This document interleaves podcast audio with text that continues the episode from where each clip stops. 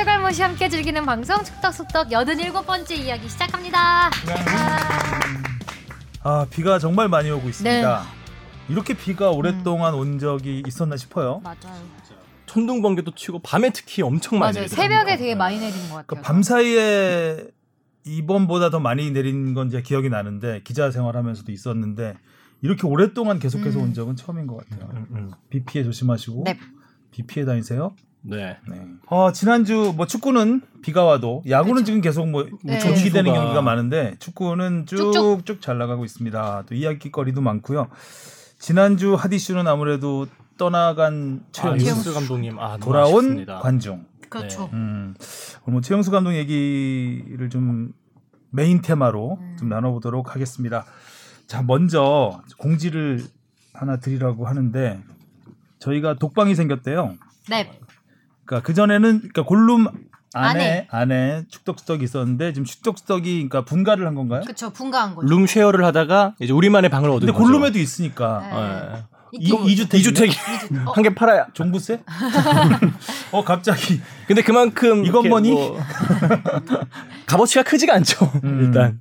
근데 뭐 참 조촐합니다 방이 네. 보니까 네. 그래도 뭐 새로 저 저희들만의 어, 전용 채널이 개설됐다고 해서 어, 구독을 따로 받나 봐요 거기는. 음. 음, 네. 그래서 구독자 수가 음, 적어서 네. 살짝 좀 의기소침해지는 경향이 있기 때문에 여러분 혹시라도 거기도- 방문을 하시게 되면 음, 좋아요 꼭 네. 구독 꼭 구독 꼭 거기도 꼭 바랍니다. 찾아주세요. 그리고 저희가 계속 follow 할 테니까요. 거기 댓글 달아주셔도 됩니다. 네네. 근데 여기에 들어가려면 어떻게 들어가야 되는지 아 이제 저희가 여러 군데 플랫폼에 지금 서비스를 하고 있어요. 뭐 팟빵도 있고 오디오 클립도 있고 애플 팟캐스트 뭐 그런 데도 있는데 이제 원래는 골라 듣는 뉴스룸에 있다가 저희는 이제 축덕숙덕만 검색하셔도 바로 그 아. playlist를 follow 할 수 있게끔 한 겁니다. 음. 저도 아직 구독 안 했어요. 저희도 사실 잘 몰라요. 보냈습니다. 저도 했습니다. 저도 하긴 했어요. 음, 하려고 하는데 로그인하라고 해서 아무튼 뭐 뭔가 하나 더 생겼다니까 네. 뭔가 좀 밀어주려고 하시는 건가? 예, 뭐좀 일하는 느낌도 약간 나긴 하는데 어, 어떻게 될지 모르겠습니다. 반응이. 자, 먼저 댓글부터 가겠습니다. 어 이름 얘기 안 했어요. 아, 안녕하세요. 아 오셨군요. 아, 오셨군요. 주영민입니다. 주시은입니다. 박진영입니다. 하성룡입니다. 오신 분들은 다 아니까 네. 뭐 그렇죠. 음. 방송 댓글 읽을게요. 부사인님이 오 축덕숙덕 전용 채널에 남겨주신 댓글이랍니다. 어, 그러게요. 출연진 분들은 채널 새로 생긴 거 아직 모르시나 보네요. 크크 이렇게. 음. 아 저희도 압니다. 알고는 있었는데 잊고 있었죠. 별 큰 의미를 두지 않고 있었는데 와 아셨네요. 구독을 안 눌렀을 뿐입니다. 많은 분들이 들어주시면 좋은 아. 거니까요. 감사합니다. 오뎅 장사님이 어묵 북측 대표단이 먹은 건 갈비탕이 아니라 한정식 코스였습니다. 그때 속보가 너무 어이가 없어서 지금도 기억나네요. 속보 내용이 황병서 총정치국장 꽃게탕과 밥 비워 북한 대표단 장어 요리 특히 잘 먹어. 장어 요리 특히 잘 맞아요. 먹어. 이때 그 SNS에 요 그 화면 이때 종편 채널이었던 음. 걸로 기억하는데 이 화면이 캡처돼 가지고 좀 이렇게 돌아다니면서 웃음을 줬던 네. 기억이 있습니다. 꽃게 요리, 꽃게탕과 밥 비웠답니다. 밥도둑이긴 해요. 네. 꽃게가. 나주곰탕 드셨죠? 네. 그래서 땀 뻘뻘 아, 흘리면서. 땀 뻘뻘 흘리고 있습니다. 땀 식기 전에 빨리 가야 돼요. 네, 템레인님이 안느 진짜 일본 가서 예능 출연하고 CF 찍으면서 비 터는 거 보면서 얼마나 피눈물 나던지 선수 전성기 시절을 그렇게 날려버렸죠. 어머니 관련 아픈 일도 있었고요. 안내가 보여준 끝없는 도전 정신은 모든 축구 팬들에게 존경을 받기에 부족하지 않다고 생각합니다. K리그 리턴 후에도 악질 팬에 의한 벌금 처분도 지금 생각해도 이해가 안 갑니다. 제가 수원 서포터이고 하필 그 대상이 서울이라 그런 게 아니고 진짜 안느가 잘못한 건 하나도 없어 보였거든요. 음, 서울이라 그런 것 같네요 보니까. 가지고 있는 재능과 멘탈에 비해서 주위 환경이 발목을 잡았던 선수였어요. 음, 지금은 맞습니다. 행복해 보여서 참 다행입니다. 네, 지난주에 그 반지의 제왕 음. 네. 라떼 하면서 어, 저도 반응이 꽤 좋을 거라고 생각했는데 좋아요가 줄었어요. 어, 여기서 한번 좋아요 털고 요요 그 벌금 얘기 지난주에 했었나요? 안 했는데 아, 네, 안 예, 했어요. 그 수원 갔을 때 그 관중석에서 그때가 제 기억으로 2군 경기였어요. 네, 맞아요. 안정환 경기여서. 수원 2군 경기에서 2군 경기를 할 때 관중석에서 서울 서포터스가 안정환 선수에게 욕설을 했나? 하여튼 그래가지고 욕을 했는데도 아마 제가 알기로는 그 특히 개인 가족 관련. 가족, 네, 네, 뭔지는. 잘 기억이 안 나는데 안정환 선수가 욱해가지고 음, 관중석에 음. 난입을 했다가 주변 사람들이 이제 말려서 다시 그라운드로 왔는데 그라운드에서 서로 이제 말싸움을 했던. 음. 당시 그래서 벌금 아마 그 네, 당시에 맞아요. 최고의 벌금 나왔을 거예요. 음. 명예실추 해가지고. 아, 좀 이런 그러니까 뭐 상대 팀 선수들한테 특히 이- 너무 자극하는 음, 아, 그런 매너는 예, 좀 아닌 것 같습니다. 아무튼 뭐 안정환 선수가 지금은 뭐 거의 네. 예, 너무 잘 나가고 있기 때문에 다 이런 아픔이 있기 때문에 또 음. 이렇게 훌륭한 또 선수 생활을 하지 않았나라는 생각이 듭니다. 다음이요. 또 호랩이었다. 네, 성재형 호레비 냄새나님이 메시 질문 하나에 2천만 원, 4, 5학기 등록금이네요. 흐드드. 환산이 이렇게 되시는 거 보니까 대학생 분이신 것 같기도 하고. 음. 그런가 봐요. 아, 오히려 부모님 세대일 수도 있을 것 같기도 하고. 음. 음, 네, 다음이요. 묘명님이 묘명. 01년생이지만 안정환 팬입니다. 1998년, 99년도 K리그와 2002 월드컵을 제대로 못 느껴본 게 아쉬울 따름입니다. 유유와 2001년에도 사람이 01년생. 태어났네요. 01년생. 네, 못 아, 느끼죠. 지금. 비알리님이 주영민 기자님의 외질처럼 생각지도 못한 곳에 툭툭 찔러주는 아재 개그가 점점 코드에 맞아가고 있습니다. 이러면 안 되는데. 음, 외질처럼 생각지도 못한 이렇게 읽으니까 아무 생각이 없는 것 같은 생각이 들어요. 아, 띄어쓰기를 잘, 잘 읽어야 됩니다. 네, 띄어읽기를. 외질처럼 아, 생각지도 외질처럼 생각지도 못한 못한, 곳에 네, 외질처럼 해야 되는데 생각- 외질처럼 생각지도 못한 외질이 생각 없이 그러네요. 플레이하는 것 같네요. 근데 마지막이 이러면 안 되는데. 이러면 안 되는데. 그러면서 끌려오는 게 또 아재 개 그 매력이겠지요. 그쵸? 비알리님이 알 리가 없습니다. 자, 흡족. 네, 자 그런 의미에서 축덕다방의 주문하신 라떼 나왔습니다.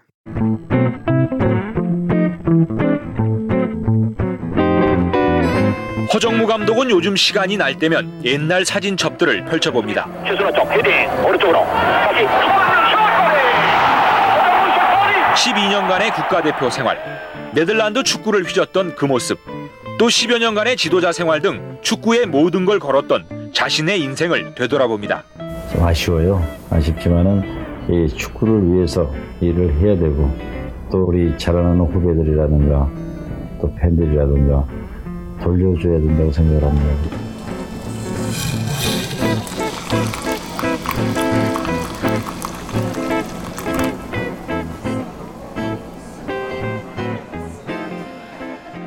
지난주에 잠깐 소개를 네. 해드렸던 내용입니다. 맞아요. 읽어주시죠.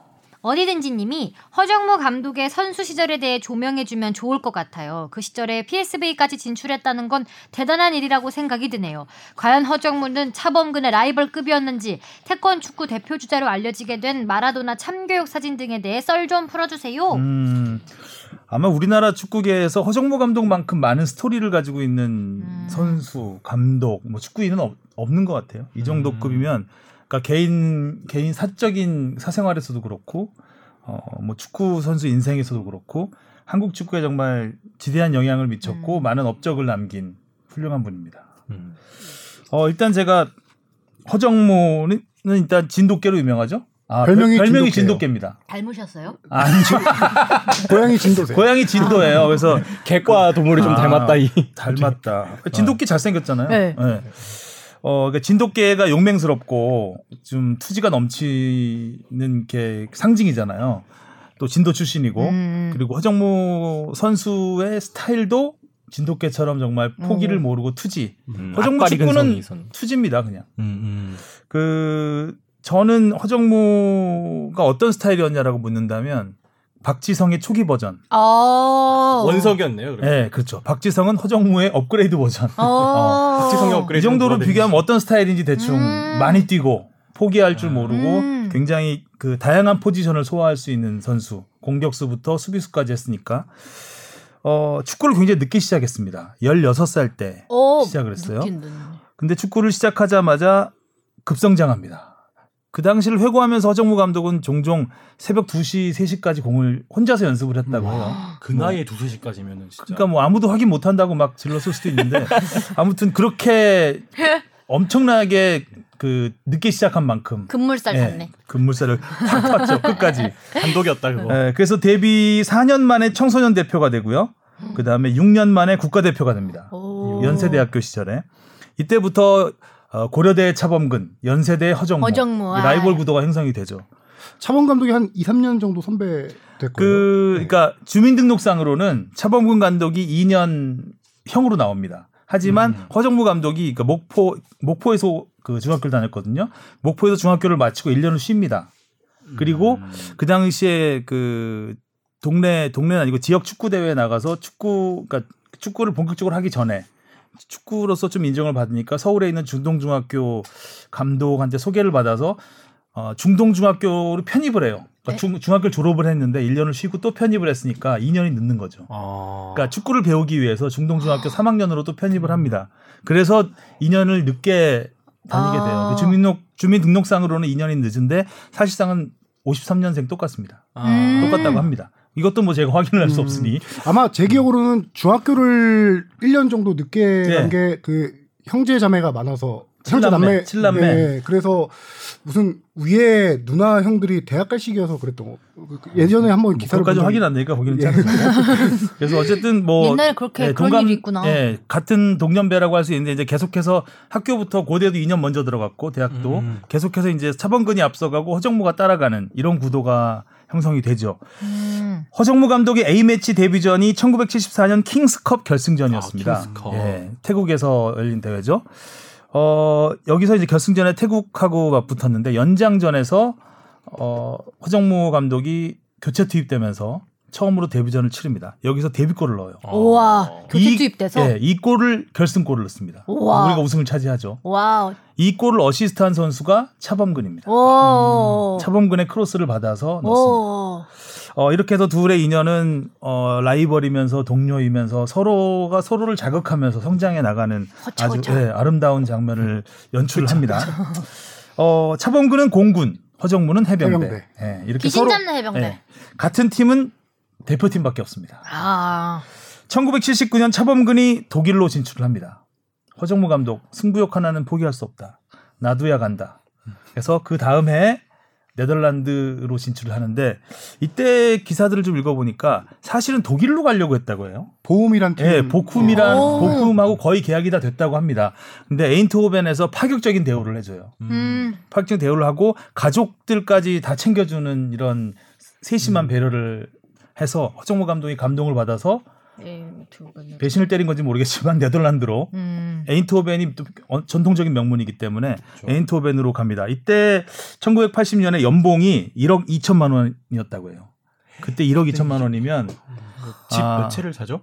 어 그렇죠. 강남의 집값이 뭐 한 1,500만 원, 2천만 원 하던 시절이라 그래요. 에? 그러니까 거의 뭐 다섯 채 이상 살 수, 대여섯 채를 살 수 있는 정도의 파격적인 대우 그리고 2층 집 그리고 고급 승용차까지 제공을 받고 선수 생활을 합니다. 와 이층집 발만하네요 PSG에. 어, 허정무 감독이 대표팀에서는 공격형 미드필더를 주로 봤습니다. 근데 어, 이 네덜란드 에인트호벤에서는 수비형 미드필더를 로 어. 주로 교체 출전을 하게 되죠 초반에.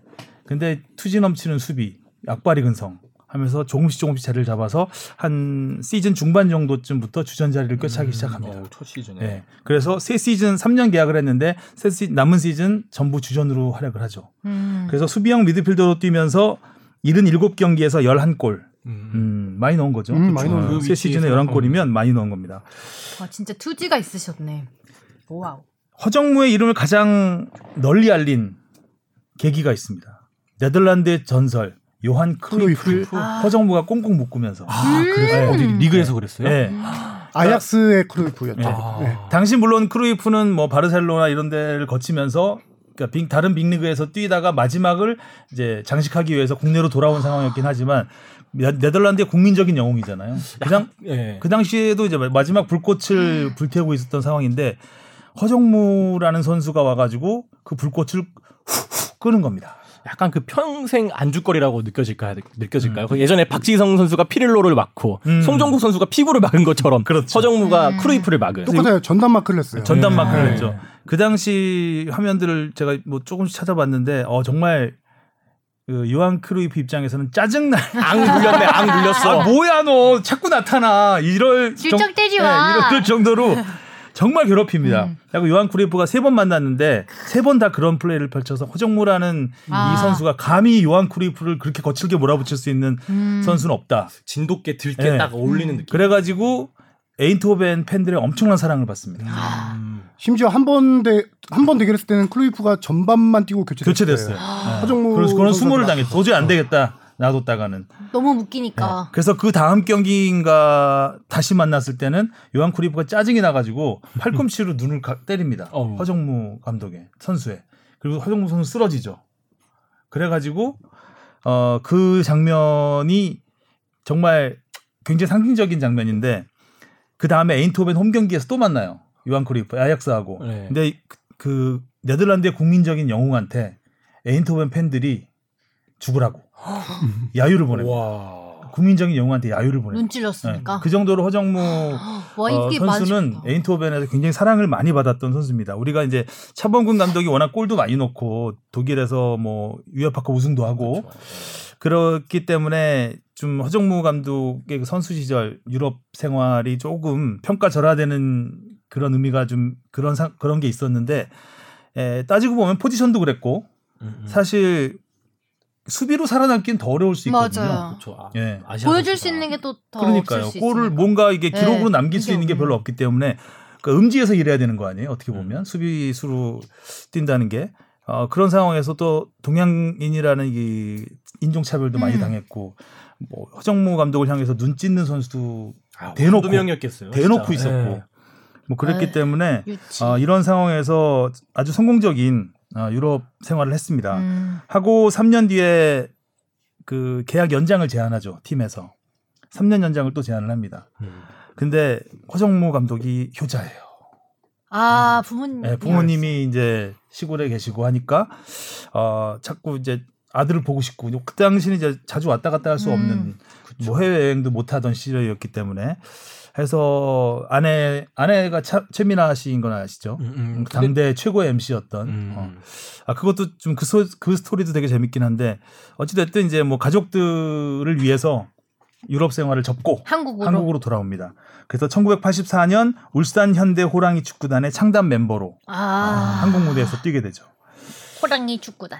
그리고 국가대표로 굉장한 활약을 펼칩니다. 사실 차범근 감독은 독일로 떠난 이후에는 대표팀에서 크게 활약을 할 수가 없었죠. 음. 자주 합류도 못했었고, 음, 당시에 이렇게 A매치 대가 정해져 있어서 피파 룰로 해서 뭐 소집을 응해야 된다든가 이런 게 없었기 때문에 차범근을 부르는 거는 굉장히 힘든 상황이었고, 그래서 음.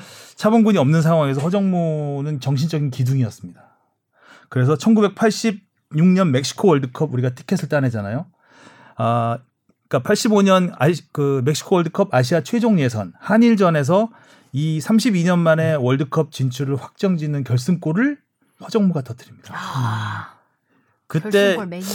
음, 종종 이거는 굉장히 많이 우리가 벨기에전 유상철 선수 골 자주 나오듯이 그때 그 당시에는 애국가에도 나왔을 정도로 이렇게 뽕이 차오르는 예, 그가 약간 얼리 크로스인데 달려들면서 발 쭉 내밀어서 원터치로 넣는 그 골이었습니다. 음, 하고 허정우 감독이 이렇게 그 지금 뽕 작가 머리하고 비슷했어요. 머리 스타일이 딱, 딱, 맞네요. 예, 딱 달라붙은 비슷하네요. 머리잖아요. 네. 하면서 좋아갖고 이게 그 두 팔 만세 부르면서 달리, 달려가는 모습이 허 아, 저는 지금도 눈에 선한데 40년을 앞서가셨네. 음.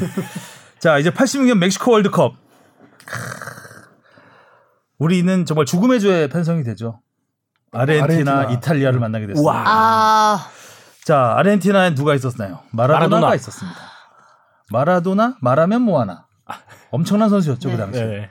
또 굉장히 성격이 괴팍하기로 유명했죠. 음. 그래서 글자죠. 예, 그래서 뭐 그라운드에서 난투극도 좀 있었고 어 이런데 그 한국 축구는 굉장히 투박했잖아요. 그러니까 너 누구 막어 이렇게 되는 겁니다. 우리는 어떤 강팀하고 하게 되면 너 일단 걔 막아. 너쟤 막아 이런 건데 그 당시에 이제 허정무 감독한테 마라도나. 마라도나를 전담하라는 특명이 내려지죠. 아. 크루, 크루이프를 막아봤으니 마라도나도 마라도나는 걔만 막을 수 있다. 어 진돗개 물어 이렇게 되는 거죠. 어 그 당시 이제 뭐 우스갯소리로 허정무 감독이 이런 말을 많이 했어요. 그 자기는 내가 잘해야 내가 진짜 진돗개지 안 그러면 난 똥개다. 음. 뭐 이런 마인드로 한다고 했어요 축구를. 그래서 허정무 감독이 굉장히 이슈가 됐죠 월드컵 전에. 근데 만약에 마라도나가 성질을 부리면 거기서 난투극이 나면 우리 남편이 맞을 텐데라고 고민하던 아내가 있었겠죠. 네. 최민아 씨. 당시 KBS 9시 뉴스에서 최민아 씨를 인터뷰를 합니다. 어. 남편이 허- 마라도나를 맡아야 되는데 어떻습니까? 기분이. 아 걱정돼요. 막 이러고 어, 진짜 그런 인터뷰를 해서 뉴스에 나왔던 어. 기억도 나는데요. 아무튼 그렇게 해서 아르헨티나와 1차전에서 맞붙습니다. 허정무 감독 일단 마라도나한테는 골을 안 내줍니다. 그 경기에서 물론 졌지만 3대 1로 아, 명장면을 하나 연출하죠. 역사에 남을 명장. 역사에 남을 로우킥이 나옵니다. 좋은 말하면 태권 축구. 어. 태권 축구? 어. 근데 그게 이제 뭐 가서 멀쩡히 있는 선수를 갖다가 찬 게 아니라 공이 공이 예, 공을 네. 몰고 들어가는 상황에서 이제 공을 목표로 하고 찬 거겠죠. 네. 어, 오. 그래서 이제 굉장히 마라도나의 공을 예, 마- 물론 공을 차려고 했는데 마라도나가 거기 있었어요. 먼저 예. 차고 나가면서 예. 공은 맞지 않았습니다. 네, 사진에. 공은 보이지 않네요. 공은 이미 지나갔죠. 지나갔습니다. 그리고 마라도나가 공이 구르고 그다음에 마라도나가 구릅니다. 아, 마라도나가 몇 바퀴 구르고 이 장면으로 인해서 이제 뭐 태권 축구다 마라도나가 이게 축구냐 막 이제 이렇게 하면서 허정무 감독이 약간 좀 조롱거리가 음. 좀 되죠 외, 외신에서는 약간 어. 소림 축구 음. 우리가 하지만 허정무. 감독은 맡은 바 임무를 한 겁니다. 그쵸. 음. 그리고 허정무 감독이 대단한 게 어, 그런 게 조롱 섞인 말들이 이제 오가 이렇게 놔두는 가운데서 위축될 만한데 이탈리아전에서 골을 넣습니다. 와. 이게 월드컵 개인적으로는 이제 처음이자 마지막 골이죠. 차범근이라는 전설에 가려 있었지만 허정무 감독은 차범근이 하지 못한 걸 몇 개 했습니다. 꽤 많이 했습니다. 일단 아시안컵 두 번 우승했습니다. 네. 음, 아시안 78년 방콕 아시안 게임과 서울 아시안 게임 이게 은퇴 경- 은퇴 경기였습니다. 서울 아시안 게임이 국가대표 은퇴 경기였죠. 어, 물론 이제 차범근 감독도 78년 아시안 게임 때는 같이 나갔었고 아시안 게임 두 번 우승했고 월드컵에서 골을 넣었습니다. 와. 그리고 86 이 멕시코 월드컵에서 차범근 선수 나왔어요. 물론 나왔는데 에, 옵사이드만 한 대여섯 번 이상 한 것 같아요. 계속 그 당시 우리 작전은 잡으면 차범근한테 차죠. 차범근은 최, 최전방에 수비수 옆에 같이 있고 음. 잡으면 뻥 차는 거였습니다. 우리는 그러다 보니까 이제 옵사이드를 굉장히 많이 범했죠. 그러면서 굉장히 무기력하다는 평가를 좀 많이 받은 반면에 그래도 허정무는 마라도나를 막았고 일단 그리고 골까지 넣었고 음. 음. 어, 이런 뭐 선수로서는 음, 차범근도 그 기록하지 못한 걸 기록을 했었고 또 감독으로서도 저 원정 예, 16강. 원정 16강전을 이끌었고 어, 월드컵 원정 16강 그다음에 에, 시드니 올림픽에서 음, 음. 그 한국의 올림픽 최초 2승 음. 16 그때 8강 조별리그. 어, 조별리그 8강은 못 갔습니다. 안타깝게도 그 골득실에서 뒤져가지고 못 갔는데 당시 2승 1패를 기록하고 네, 2승 1패. 골득실에서 밀렸었죠. 네, 골득실에서 네. 밀렸죠. 그때 1차전에서 제가 그때 거기 호주 애들레이드 축구 현장에 있었는데 아, 1차전 스페인한테 3대 0으로 진 게 뼈 아팠습니다. 음.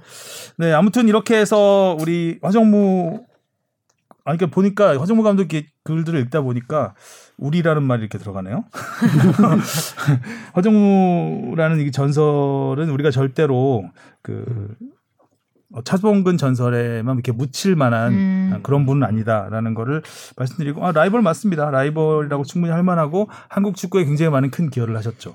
근데 이제 허정무 감독은 지도자로서 지금 요즘 사람들에게 많이 알려져 있지 선수 시절이 많이 그렇죠. 음. 네. 요즘 세대들에게는 조명받지 못했기 음. 때문에 그 많아요. 그 네, 이유는 조금 돼요. 전에도 말씀드렸지만 포지션 때문이에요. 그렇죠. 음. 어, 차범근 감독은 최전방에서 골을 넣는 포지션에서 계속 골을 넣었고 허정무 감독은 이게 골을 넣는 포지션은 아니었습니다. 그러니까 공격형 미드필더였기 때문에 음. 공격형 수비형 미드필더였기 때문에 어 그래도 A 매치 103경기에서 30골 넣었어요. 오. 세 경기에서 한골 넣었으면 많이 넣은 네. 거죠. 네. 어 그리고 굉장히 그 중요한 장면에서 항상 허정무 선수가 많이 있었고 위대한 선수였습니다. 위대한 선수였고 그리고 해설자로도 활약을 좀 했, 었죠 네. 음. 음. 어, 해설자로는 그 여러 가지 어록이 있습니다. 제가 찾아봤는데 뭐 이런 거. 네, 슛을 어, 슛. 그러니까 그렇죠. 페널티 박스 안에서 공만 잡으면 슛을 그러니까 선수는 슛할 생각이 없는데 슛! 슛! 해갖고 10초 동안 6번의 슛을 외쳤던 누가 어떤 분이 이렇게 댓글에 달렸더라고요. 10초 아, 동안 슛을 여섯 6번 번? 외쳤다고. 그리고 결국 못 넣으니까 아이씨! 넣어줬었어야 네. 되는데. 선수 출신 일 해설하시는 네, 분들 그러니까 구수해요. 감정이입, 네. 감정이입을 많이 하셨고 차범근 해설위원은 좀 차분하잖아요. 음. 아, 조금 약간 많이 여러 가지 성격 아이씨가 너무 어, 웃겨. 성격도 많이 달랐고 또 이런 해설도 있었습니다. 계속 슈팅을 하- 했는데도 골, 골 결정력이 떨어지잖아요, 우리나라가. 네. 그러니까 슈트를 계속 때려도 안 들어갔는데 결국 넣으니까 아, 네, 방귀가 잦으면 똥이 자주 나온다고 하죠? 아, 똥이 나온다고 하죠? 이런 얘기를 했습니다. 그랬더니, 아유. 아, 이때 이거 해- 해설을 제가 유튜브에 다시 들어봤어요. 그랬더니 옆에 캐스터가 더 웃겨요. 네, 맞습니다.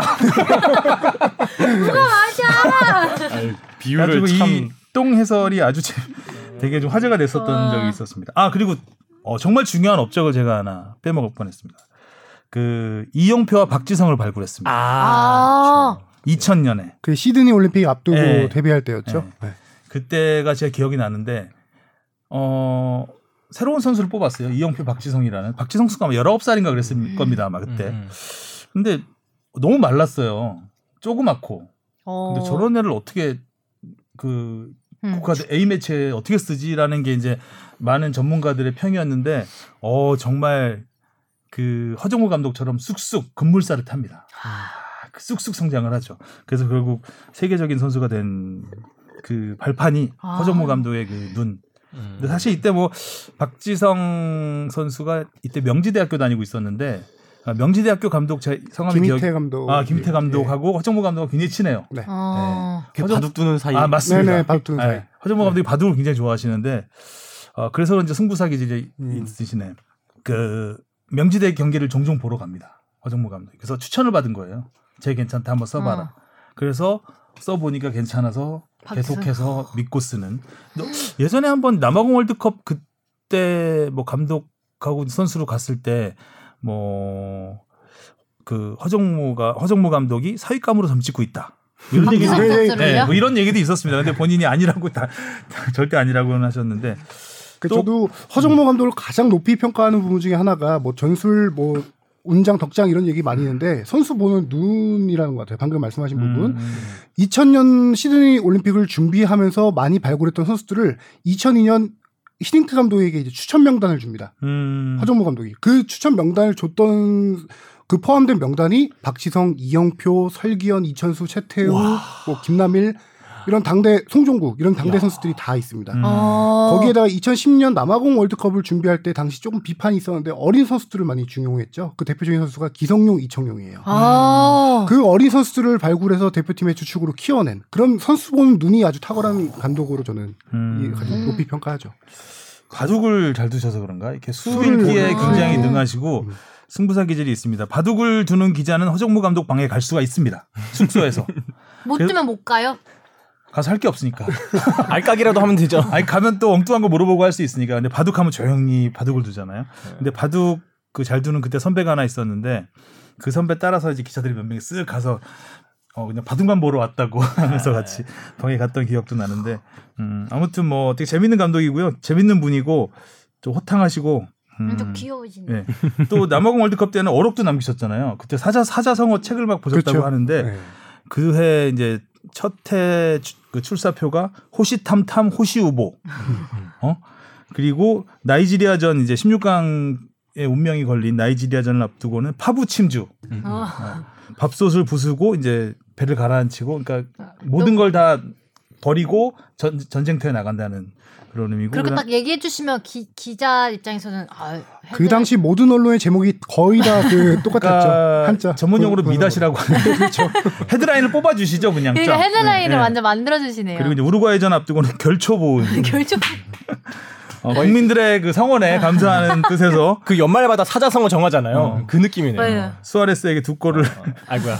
아, 좀 아까웠죠 우루과이전. 진짜 아깝죠. 8강도 갈 수 있었던. 상황이었는데. 음, 아무튼 뭐 많은 이야기를 남기고 지금도 대전 이사장 네. 네, 대전에서. 이사장 음. 하시면서 아직도 뭐 어, 후진 양성에 음. 아 그리고 허정무 감독이 예전에 86년에 은퇴한 다음에 사업을 하다 하셨어요. 오, 그래요? 이렇게 전자제품 관련 사업인가 꽤 큰 크게 하셨어요. 그래서 직원이 한 50명 되고 음. 그런 사업 축구를 접고 사업을 하셨는데 그 이유가 아, 너무 배고픈 선수들이 많다 이거예요.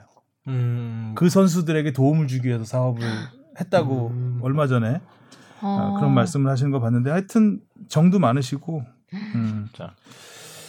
그 대전에서 뭐 대전 내년에 뭐 일부 리그로 올라올 충분히 지금 능력이 있는 팀이기 때문에 그렇게 되면 다시 이제 자주 어, 우리가 언론에서 배울 수 있을 것 같습니다.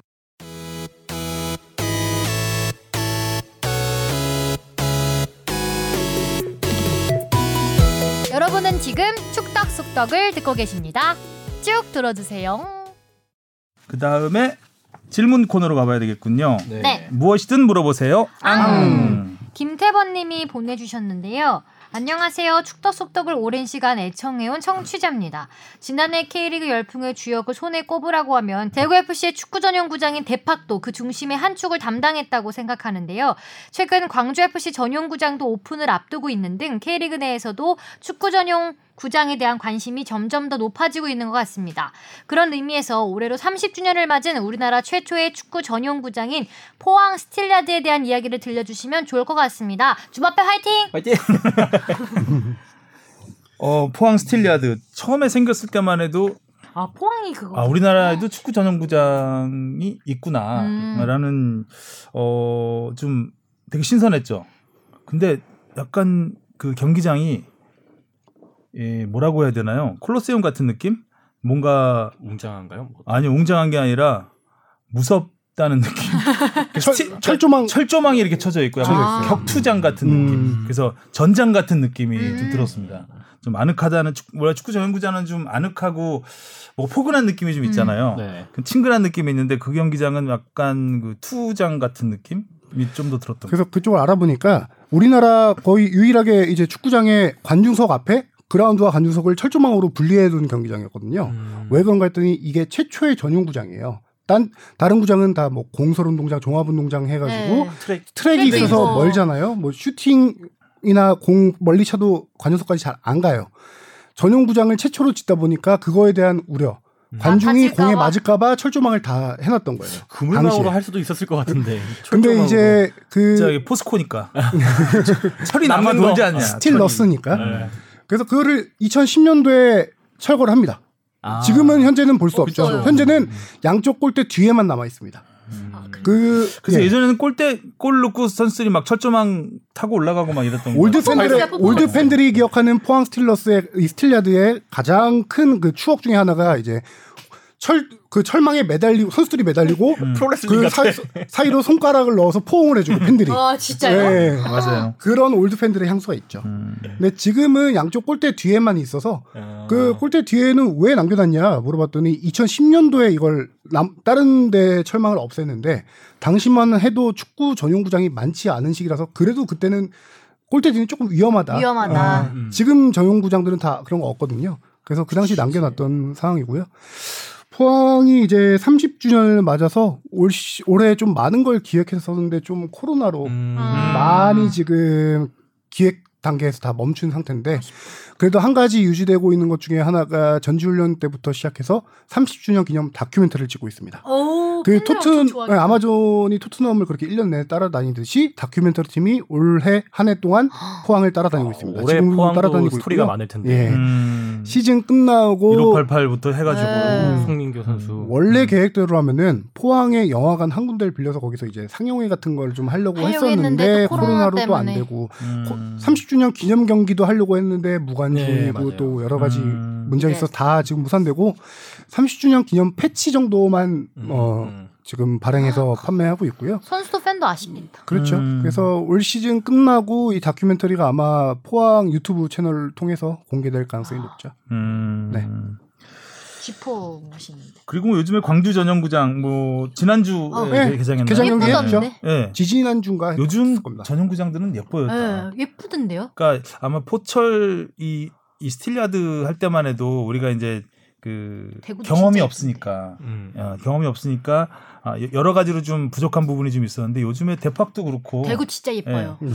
약간 좀 잉글랜드에 있는 그 약간 소규모 클럽. 어, 소규모 클럽의 경기장 같은 느낌이 들 네. 정도로 가까이서 보는 게 훨씬 음. 진짜 몰입감 있고 좋은 음, 것 같아요. 그 우리나라 축구 인프라가 제일 많이 이제 만들어진 게 2002년 월드컵 때문이었는데 당시에는 월드컵 최소 관중 기준이 있습니다. 맞아요. 월드컵 지금 유치하려면 없나요? 있죠. 어. 음. 그래서 4만 몇 명이었던 예, 4만 몇 명이기 때문에 아. 그 당시 만들어졌던 월드컵 경기장들이 대부분 다 큽니다. 커. 하지만 현실적으로 우리나라 이제 축구 관중들이 그게 다 채우기가 힘들죠. 네. 그렇죠. 그래서 많이 딱 좋은 것 같아요. A 매치나 해야지 뭐. 예, 네. 그래서 전용 구장 뭐 인천 인천 축구 전용 경기장 뭐 창원 그다음에 지금 대팍 광주 이렇게 음. 만 만석 조금 넘고 뭐 2만 조금 안 되는 네. 이 정도가 우리나라에 가장 그렇죠. 적합하다라는 그렇죠. 평가가 예. 많습니다.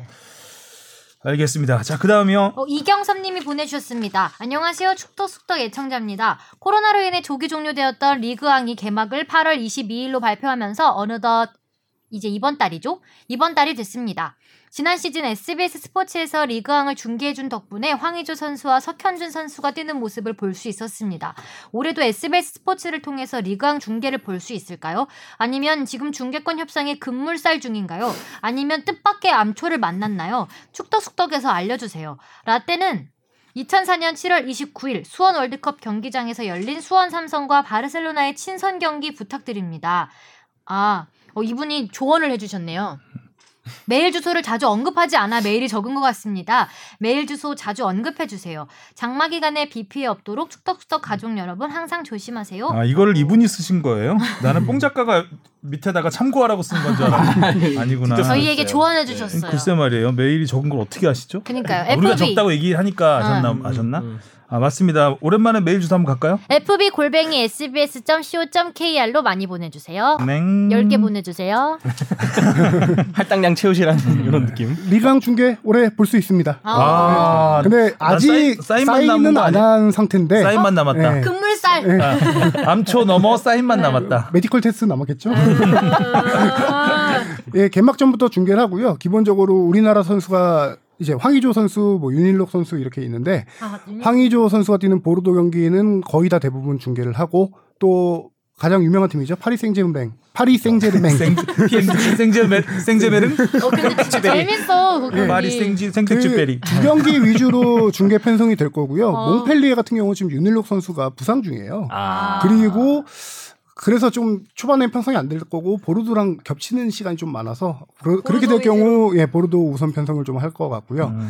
예 그리고 뭐 홍보 하나 하자고 하면은 파리 생제르맹의 그 프리시즌 친선 경기가 6일 날 있는데요. 그것도 중계를 합니다. 아, 어. 누구랑 그냥 프랑스 리그에 쇼쇼 팀 쇼쇼. 팀이랑 합니다. 아, 네. 쇼 쇼쇼 쇼 쇼 쇼 쇼쇼 아니에요? 옛날에 명문 팀이었는데 쇼쇼쇼 지금은, 아니에요? 지금은 이부 리그 팀일 거예요. 네. 아, 쇼쇼라는 파리 팀마다 생제르맹. 90분 쇼가 되겠군요. 네. 생쇼 쇼. 생쇼한 팀이네요 좀. 네, 생쇼? 생쇼를 해라. 말면서. 아, 그리고 라떼는 제가 다음 주에 하겠습니다. 이거는 제가 잠깐 경기를 봤는데, 음, 재밌더라고요. 네, 이 경기는 음, 유명했죠. 그래서 이 경기를 제가 좀 더 자세히 보고, 오호. 당시 기사들도 읽어보고 해서 소개를 해드리겠습니다. 다음 주에도 오세요.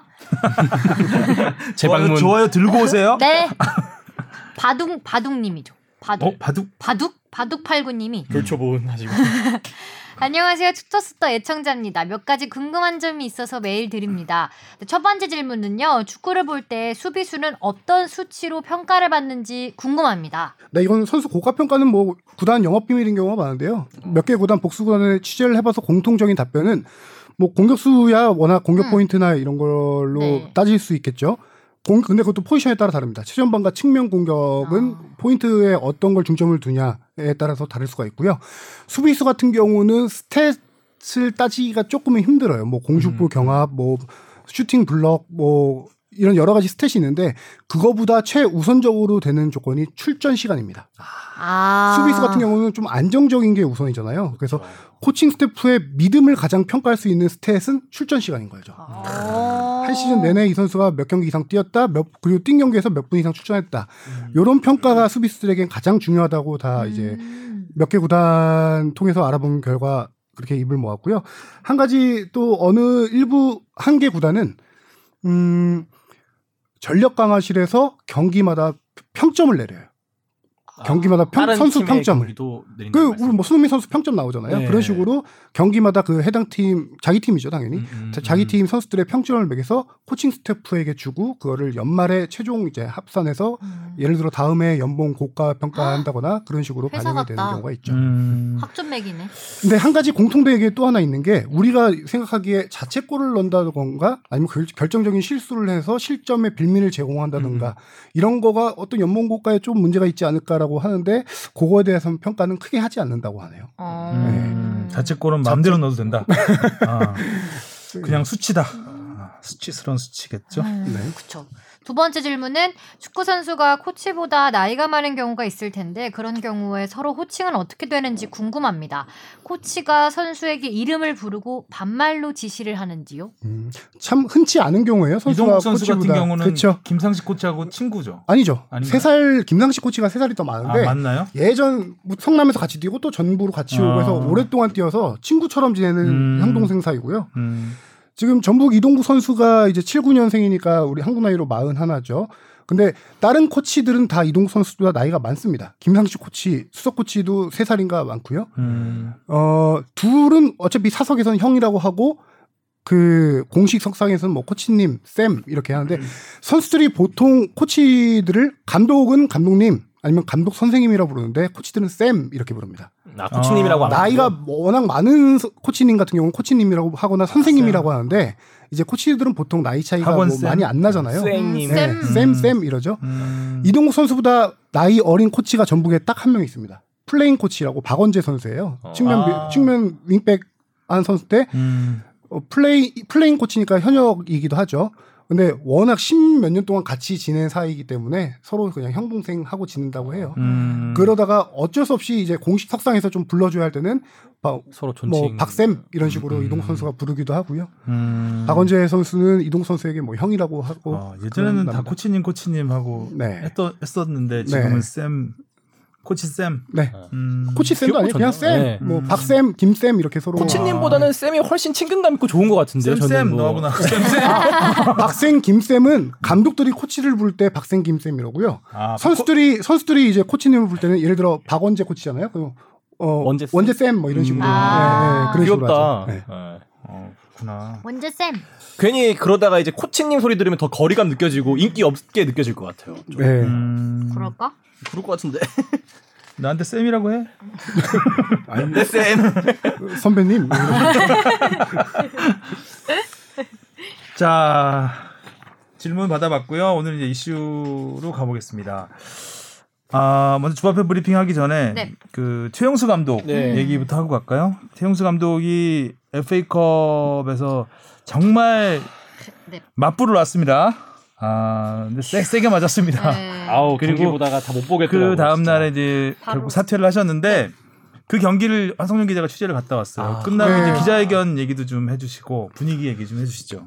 어 경기를 보면서 당시 2대 1까지만 하더라도 2대 0에서 이제 2대 1로 따라갈 때까지만 하더라도 경기 괜찮은데 후반에 막판에 이제 팔로세비치가 들어오면서 쭉쭉 공을 뿌려주면서 팔로 팔로미 무너졌죠. 제가 그 경기 전부터 최용수 감독이 어떤 결단을 내릴 거라는 얘기는 조금씩 돌고 있었는데 음. 그래서 저는 현장에 가서 최용수 감독을 많이 봤는데 다른 때 경기와 다르게 실점을 해도 최용수 감독의 리액션이 크지 않더라고요. 뭔가 이제 단념한 듯한 느낌을 받았어요. 그리고 기자회견 들어와서 그런 느낌이 더 강해졌던 게 뭐냐면은 첫 멘트부터 팬과 선수들에게 죄송하다. 음. 그 다음에 죄송하다라고 하면서 이건 모든 게 나의 불찰이고 한마디로 기자회견을 정리하자면은 핑계 대고 싶지 않다. 나의 부족함이다. 팬과 선수에게 미안하다. 그리고 마지막 한마디가 딱 있었죠. 돌파구를 마련하기 위해서 발악을 해도 쉽게 되지 않는다. 음. 최용수 감독이 평소에 사석에서든 기자회견장에서든 되게 유머 위트 네. 있는 감독인데 좋은 거는 좋게 포장해서 더 부풀려 말하는 스타일이고요. 힘든 건 잘 얘기 안 하는 감독이에요. 근데 발악을 해도 쉽지 않다라는 정도의 발언이 나왔다는 것 자체는 이미 경기 끝난 시점에 결정을 했을 것이고 기자회견에서 그렇게 말을 했고 음. 실질적으로 기자회견이 끝난 다음에 구단 프런트에게 사퇴 의사를 밝히기도 했습니다. 음. 그리고 구단이 하루 그 다음 날까지 이제 내부 회의를 거쳐서 최종 저녁에 발표를 하게 됐죠. 음. 최용수 감독이 기자회견에서 기자들이 약간 기류를 느꼈어요. 느꼈는데? 네 예. 이런 멘트, 멘트도 그렇고 지난 다른 경기들에서는 최용수 감독이 그 다음 경기에 대한 어떤 의지나 이런 걸 좀 피력했는데 이날 경기에서는 그 경기 전혀 없었습니다. 아. 하지만 바로 3일 뒤에 K리그 경기가 있었어요. 성남과 그 래서 네. 그 경기까지는 어떻게든 혹시 마무리 짓지 않을까라는 생각도 있었죠. 혹시 반전 뭐 음. 반전 당이 있으면 또 계속할 수도 있고요. 근데 전격적으로 그렇게 사퇴를 결정하게 됐죠. 음. 그러게요. 그 다음날 사퇴 구단에서 발표할 때도 너무 늦게 발표했죠. 거의 오후 저녁 한 7시 반 정도 네. 돼서 공식 발표를 했고요. 그거는 좀그 프런트한테 굉장히 미리 알, 알았을 텐데 이- 그때 발표를 한다는 거는 기사 쓰지 말란 얘기거든요. 약간 음. 그런 느낌이 강해요. 뭐 구단에서는 이제 네. 내부 회의가 좀 뭐 오랫동안 했다 이런 얘기를 좀- 했는데 아, 좀 그런 부분에 있어 서 저는 좀 프런트가 이번에 일 처리를 되게 잘못한 것 같다라는 생각이 들고 떠날 때도 잘 보내줘야 되잖아요. 네. 예, 근데 그런 부분도 있고 사실 이제 최영수 감독이 자진 사퇴한 다음에 이게 바- 과연 감독만의 책임이냐 지금 음. 현 FC 서울의 상황이 이거에 대한 지적들도 많이 나오고 네. 있습니다. 어떻게 봅니까, 한준영 기자는? 그다 나왔다시피 FC 서울이 어 선수 영입이 많이 없는 팀이 됐어요. 예전엔 그렇지 않았습니다. 예전에 FC 서울 같은 경우는 외국인 선수라든가 국내 유명 선수들을 거액을 주고 데려오고 또한 그 조광래 감독이 F- 그 안양 LG 시절부터 구단 FC 서울 초창기 때죠. 그때부터 어린 선수들을 많이 키웠어요. 음, 그 대표적인 게 기성용, 이청용, 음. 저기 고요한, 고명진 음. 뭐 이런 선수들이거든요. 그 선수들이 지금도 고요한 이런 선수들은 팀의 주축으로 네. 있잖아요. 그렇게 계속 아래에서 키우고 위에서 영입하고. 그 영입하고 해서 탄탄한 전력을 갖춰왔던 팀인데 두 가지 문제는 한 가지는 지금 어린 선수들 발굴이 크지 않아요 최근에 뭐 주목해볼 선수들은 김주성, 황현수 선수 정도밖에 크게 요새 뭐 없고요. 영입도 영입은 요새 거의 없다라고 할 정도로 구단이 투자를 안 해야 하면서 팀이 이렇게 망가졌는데 그게 어 2017년 11월 정도일 거예요. 지금 현재 대표이사가 음. GS 칼텍스 본사로부터 이제 온 감독 그 대표이사인데 재무 담당입니다. 재무 통이에요. 대표로 오게 되면 이제 구단 프런트들은 장점도 있겠죠. 구단을 투명하게 운영하고 하는 걸 가장 최우선 원칙으로 삼으니까 구단 투명성은 좀 높아질지 모르겠지만 선수 영입이나 이런 투자해야. 될 때 상당히 까다로워요. 아, 위에서 재가를 받기가 힘들죠. 당연히 GS 칼텍스에서 온 그 대표이사는 돈을 좀 아끼려고 했겠죠. 요새 사정이 안 좋으니까. 그러다 보니까 2017년 11월 부임 후 2018년도부터 선수 영입이 확 줄어들게 됩니다. 음. 자, 2018년 우리 다 기억하잖아요. FC 서울이 어떤 팀이 됐는지. 네, 잊지 말자, 잊지 이건- 말자, 어. 그렇죠. 승강 플레이오프까지 가서 네. 간신히 살아남았죠. 음. 그리고 나서 최용수 감독이 막판에 왔을 때 2019년에 반짝 3위를 했죠. 네. 제가 이거를 어, 좀 얘기하고 투자도 싶은데 없이 했다고 네. 딱히 투자도. 없이 최용수 감독이 와서 정말 선수단 장악 그리고 최용수 감독이 가장 잘하는 게 이제 수비 조직력 3백 352 시스템으로 팀 조직력을 가꾸는 거거든요. 카리스마로 인한 팀 장악과 그 전술로 2018년을 버텼는데 2018년 전반기 성적과 후반기 성적이 극 그쵸. 아, 19년 극과 극입니다. 음 맞아요. 아니 19년이에요. 19년. 지난해 지난해 예. 지난 시즌이죠. 지난 시즌 그래서 제가 조금 살펴보니까 2019년에 어, 전반기 18라운드 기준으로 당시 2위였어요. 그렇죠. 서울이 음. 전북과 승점이 같고 다득점에서 밀린 그것도 2위였어요. 선두 네. 왔다 갔다 하는 이유였어요. 네. 그러다가 전반기 점점. 끝나고 여름 추가 이적 여름 이적 시장에서 영입이. 0입니다. 음. 영입이 0이었죠. 영입이네 진짜. 네. 아. 그래서 최용수 감독의 리더십으로 끌어오던 게 후반에 체력 떨어지고 부상 선수 발생하고 하면서 후반기 성적이 4승 6무 10패입니다. 아. 참고로 split final 라운드 나뉜 다음엔 1승도 없어요. 아. 그래서 후반기까지 합쳐서 최종 15승 11무 12패로 3위를 했는데 전북과 전반기만 해도 승점 차가 없이 다섯 점 밀려 2위였던 팀이 전북과 승점이 23점까지 벌어져서 3위를 하게 됩니다. 우리 음. 최종전 다 기억하지 않나요? 음. 누가 이렇게 최종전을 짰어라고 네. 음. 당시 했었잖아요. 당시 서울과 대구가 ACL 챔피언스리그 음, 티켓 마지막 한 장을. 놓고 최종전에서 붙었잖아요. 음. 그때 서울이 아마 ten back을 세웠을 겁니다. 네. 어떻게든 지지만 않아야 네. 되는 음. 상황에서 서울이 그 정도로 후반기에 선수 영입이 없으면서 전력이 많이 약화됐던 팀이고 승리가 많이 없다 보니까 winning mentality가 사라진 팀이에요. 올 시즌 새롭게 또 영입이 일부는 있었어요. 한찬희, 한승규, 뭐 김진야 김진야 선수 있었고 아드리아노 선수가 옛날 기억을 떠올리면서 데려왔는데 워낙 아드리아노 선수는 폼이 떨어진 상태고 하지만 서울이 예전에 영입했던 것에 비해서 한승규, 한찬희, 김진야 선수는 name value가 많이 떨어지죠. 물론 적재적소에 필요한 선수들이긴 하지만요. 네. 거기다 문제는 한 가지는 최용수 감독이 비시즌 동안에 팀을 워낙 잔- 전술을 잘 짜는 그 조직력을 잘 짜는 감독인데 허리 치료를 위해서 거의 한 달 동안 팀을 비우게 됩니다. 음. 그 당시에 이제 팀 조직력이 조금 지난해만큼은 끌어올리지 못한 상태였고 음. 여러 가지 문제들이 복합해요. 그래서 최용수 감독의 사태는 결국 올 시즌의 문제가 아니라 지난 시즌 여름부터 시작됐다. 문제는 그렇게 보는 시각이 많고요. 가장 결정적인 계기는 올 여름이었죠, 역시. 올 시즌 뭐 초반에도 그렇고 구단 프런 구단 프런트와 선수 영입을 두고 이견이 많이 엇갈립니다. 음. 음. 구단 프런트가 원하는 선수가 따로 있고 감독이 원하는 선수가 따로 있어요.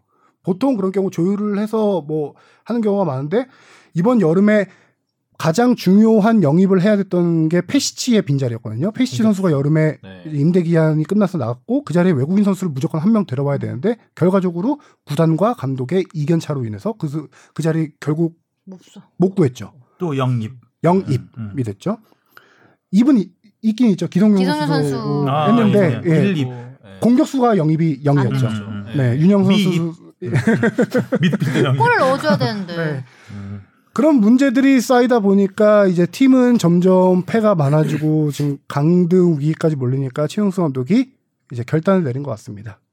바라케도 되지 않으니 아. 팀을 위해서 자신이 나가는 게 맞겠다라고 결단을 내리게 된 거죠. 사퇴할 수 있는 분위기를 만들어 준 것 같은 느낌도 드네요. 음. 그렇죠. 음, 그렇죠. 네. 뭔가 팀을 좀 이렇게 무기를 주고 싸우라고 해야 되는데 그쵸. 맞아요. 그냥 다 낡은 무기 가지고 계속 어떻게든 버티고 있는데 그 너무 그냥 방치했다는 음. 느낌도 드는 것 같기도 하고 그런 부분이 있어서 제가 음, 저도 좀 씁쓸한 맛이 네. 있습니다. 최용수 감독이 이 말을 가장 고시고 봐야 돼요. 예전에 최용수 감독님은 주변 본인이 멘트가 부잣집 도련님에서 갑자기 소년가장이 된 느낌이다라는 음. 말을 많이 했어요. 아 음. 맞네요. 예. 딱 그 상황이에요. 최용수 감독이 2011년인가요? 감독 대행 왔을 때가 12년, 음. 11년일 거예요. 네, 하고 그 당시. 때만 해도 봐봐요. 데몰리션 있고 외국인 선수, 뭐 국내 선수, 음. 서울은 전북급의 name value 갖춘 선수들이 많았던 음. 아주 부잣집의 감독이었던 거죠. 아. 그래서 최강희 감독이 항상 최용수 감독과 이제 media day에서 재미있게 서로 주고받을 때 이제 봉동 회장님이라고 할 때 항상 최강희 감독님이 부잣집 도련님 이런 식으로 아. 표현을 많이 했었죠. 그렇군요. 아이고. 저도. 개인적으로는 참 이번 시즌 수, 어, 서울을 많이 기대했거든요. 초반에 보였던 그 three back 전술이라든지 아 그런 게 참 좋아 보였는데 결국 이 공격수의 부재가 제일 크지 않았나. 음. 골 넣었을 때도 항상 뭐 수비수가 뭐 저기 뭐야지 사이드 플레이 해주면서 골 넣었었고 세트 플레이. 최용수는 그러니까 FC 서울, LG 안양 LG부터 해서 상징적인 선수잖아요. 그 그렇죠. 네. 클- 클럽에만 있었고 one man one club man인데 어, 소년 가장이 되면서 결국 결국. 아, 사퇴를 당하고 말았습니다. 네. 제가 사퇴한 날 최용수 감독하고 바로 저녁에 전화를 했어요. 해서 최용수 감독 근데 가장 이제 우려되는 게 건강 이상 소리 계속 돌았어요. 그 얼굴 워낙 살도 많이 빠지고 아, 하니까 낯빛이 안 좋다는 생각을 네, 했는데 낯빛이 안 좋고 해서 성적이 아니라 물어봤더니 최용수 감독은 근데 되게 통화했을 때 담담했어요. 담담하고 건강 괜찮 괜찮습니다. 뭐 이렇게 얘기하고 건강 음. 뭐다 나아서 괜찮다라고 하고 이 말이 가장 인상적이었는데 끝이 아닌 새로운 시작으로 생각하겠다. 음. 음. 뭐 흔한 말이네요. 예, 흔한 말인데 예, 이제 자신을 좀 되돌아보면서 시작이죠. 뭐, 지금 나이도 젊고 그렇죠. 네. 이제 뭐 아, 뭐 펼쳐야 될 꿈이 훨씬 많은 아직도 많이 남아 있는 상황이기 때문에 좀 뭐. 다시 충분히 또 만날 걸로 예상을 하고 또 나중에 해설위원으로 만날 수도 있죠, 뭐 저희가. 막걸리 해설. 어. 음 그러면 이제 그럼 차기 감독 후보도 물망에 좀 올라올 것 같은데 네. 사실- 뭐 서울이 그 차기 감독 후보 리스트업을 했어요. 했는데 지금 복수의 차기 감독 후보들이 올라와 있는데 아직 결정을 왜냐면은 자 김호영 감독 대 수석 코치였죠. 에, 첫 경기를 맡아서 승리를 했잖아요. 성남전에서. 네. 어, 그리고 워낙 이제 한 2, 3개월 정도 팀에 같이 있었고 감독 경력도 많은 분이고 하니까 계속 끄고 갈지 아니면 새로운 감독을 영입할지 구단에서 계속 고민을 하는 것 같고요. 음. 어, 일단은 감독 대행하는 데는 문제는 없습니다. 왜냐하면 김호용 감독은 P급 라이센스가 있습니다. 음, 음. P급 라이센스가 이- 있어야만 지금 K리그 구단 감독을 할 수가 있거든요. 그래서 차기 물망에 오르는 감독들은 제가 들은 걸로는 3명, 4명 정도 되는데 음. 그 중에 대다수가 FC 서울에서 지도자를 경험했던 경력이 있던 분들입니다. 한국인들 네, 한국인들이죠. 음. 네. 음. 들었습니다. 전 누군지. 네, 말씀드릴 아직, 수는 없고. 예, 말할 단계는 말할 아니고요. 단- 금물살- 검색하면 금방 나오겠네요. 금물, 금물살 네. 아니고요 아직. 금물살에도 네. 뜻밖의 암초가 또 있으니까요. 이제 뭐 약간 이제 네. 물결이 음, 일랑말랑하는 말랑말랑하는. 아, 그 정도 수준이기 때문에 말씀을 드릴 수는 없고 아무튼 뭐 서울이 뭐 최용수 감독 떠난 다음에 승리를 음. 일단 거두면서 뭐 분위기 반전은 했는데 에, 앞으로 누가 감독이 되더라도 네. 구단에서는 조금 음 뭔가 뭐라 그래야 될까요? 성찰의 시간이 좀 있어야 되지 않을까. 아, 저 돌아볼 수 있는 아, 그런 생각이 좀 들었습니다. 음. 저는 안타깝게도 서울의 반전은 크게 쉽게 일어날 것 같지 않다라는 그렇죠? 예감이 네, 들죠. 뭐 바뀐 게 없으니까. 현재 네. 스쿼드가 음. 너무 좀 불안. 음. 솔직히 말해서 2018년 스쿼드가 지금 거의 그대로예요. 그쵸. 네. 네. 에휴. 2018년도에 강등될 뻔했던 스쿼드로 지금 계속 안 유지하고 되겠다. 한숨 쉬어서 빨리 넘어가야 되겠어. 아, 그 얘기를 잠깐 하고 넘어갈까요? 음. 감독 지금 대행들이 K리그에 상당히 좀. 많습니다. 어 그러네요. 음. 네. 음. 최용수 감독. 사퇴했고 인천도 수원과 그렇고. 인천 그렇죠. 음. 수원은 주승진 감독 대행이고 인천은 지금 임중용 감독 대행 다 수석코치 하는 사람들이 감독 대행을 하고 있는데요. P급이 없죠. 대구도. 문제는 이 두 팀의 감독 대행들이 P급 라이센스가 없습니다. 아. 아까 잠깐 말했지만 AFC가 클럽 licensing 기준을 강화하면서 P급 자격증을 보유해야 구단 프로팀 감독을 할 수가 있거든요. 음, 음. 단 이런 사태에 대비해서 P급이 없는 경우 지도자가 P급 지도 P급 자격증이 없는 지도자가 60일 동안 팀을 감독을 할 수 있습니다. 감독 대행을. 음. 그래서 인천 같은 경우 6월 말에 사퇴했으니까 이제 8월 말 정도까지 임중용 아, 감독 대행으로 할 수. 있고 수원은 7월 중순이었을 거예요. 9월 아. 그러면 9월. 9월, 중순까지는 가능한 거죠. 그래서 이 수원과 인천이 지금 차기 감독을 영입해야 되는 상황인데 골머리를 앓고 있습니다. 지금 에, AFC 챔피언스 리그, 아시아 챔피언스 리그가 지금 10월 달 네. 중순부터 말레이시아에서 한다고. 단기 토너먼트식으로 열리게 되면은 K리그가 일정 조정을 하게 되죠. K리그가 원래 10월 말에 끝나는 일정인데 10월 초에 끝나는 걸로 주중 경기를 편성해서 일정을 땡겨서. 앞당겨 끝낼 가능성이 있어요. 현재. 그렇게 되면은 8월 중순, 9월 뭐 아니 8월 말 9월 중순 하면은 감독이 새로 영입해도 너무 한 달밖에 네. 없는 시간이 한 달밖에 없고 그러면 팀을 만들 수 만들 있는, 수 있는 네. 시간도 안 되고 그러니까 새로운 감독을 영입하냐 아니면은 어떻게든 다른 뭐 방편을 플랜 B를 찾아야 되냐 고민하고 있는데 그나마 다행인지 모르 구단 입장에서 다행인지 는 모르겠지만 주승진 감독 대행과 임중용 감독 대행이 P급 라이센스를 올 11월 12월에 한국에서 있어요. 음. 그거를 받겠다라고 신청을 해서 8월 달에 아마 신청이 있을 거예요. 신청해서 그 30명 명단 안에 들면은 유예가 됩니다. 아, 아, 그럼 신청일 기준으로 인정을 하는 거예요, 이게? 근데 신청한다고 다 되는 게 아니고요. 음. 30명 정도만 그 11월, 12월 정도에 연수를 할 수 있어요. 근데 100명이 지원을 할 수가 있죠. 음. 일단 그 서류 중에서 같은 그러면 통과를 어떻게 해야 되는 뽑지, 거죠. 그거를? 그 대한축구협회가 그걸 AFC에서 지금 그 교육을 인도받아서 직접 하고 있는데요. 음. 그건 뭐 서류 전형이나 여러 가지가 있겠죠. 그래서 8월 쉽지 달에. 등록이 돼서 그 30명 최종 명단 안에 포함이 된다라고 하면은 P급 라이센스 기간이 2년이에요. 상당히 길어요. 2년을 기다릴 수는 없잖아요. 네. 그래서 연수 받는 멤버로만 확정이 되면은 팀을 계속 이끌 수 있습니다. 아. 요것이 이제 새로운 감독 선임의 변수고요. 음. 인천 같은 경우는 지금 제가 알기로는 물망에 올라 있는 감독이 한 분 있는데 이제 뭐 만약에 그분으로 하겠다라고 구단이 결정을 내리면은 그건 조만간 뭐 1, 2주 안에 충분히 발표될 오. 상황이고요. 오. 음. 정말 연스 감독님이 그 새로운 새로운 둥지를 그 새를 벌써? 못 참고. 네. 어. 알겠습니다. 자, 감독 얘기는 여기까지 하고요. 어, K리그 14라운드 돌아보겠습니다. 네. 집 앞에 브리핑입니다. 네, 선두 울산이 주니오의 결승골로 부산을 2대 1로 꺾고 5연승을 질주했습니다. 득점 선두 주니오는 5경기 연속골을 터뜨리면서 18호 골을 터뜨렸고요. 2위 전북은 새로 영입한 외국인 구스타보와 바로우의 활약으로 포항을 2대 1로 꺾고 2연승을 달렸습니다. 포항은 7경기 만에 패배를 기록하면서 5위로 내려앉았고요. 대구는 돌아온 에드가의 결승골을 앞세워 수원을 1대 0으로 꺾고 3위로 뛰어올랐습니다.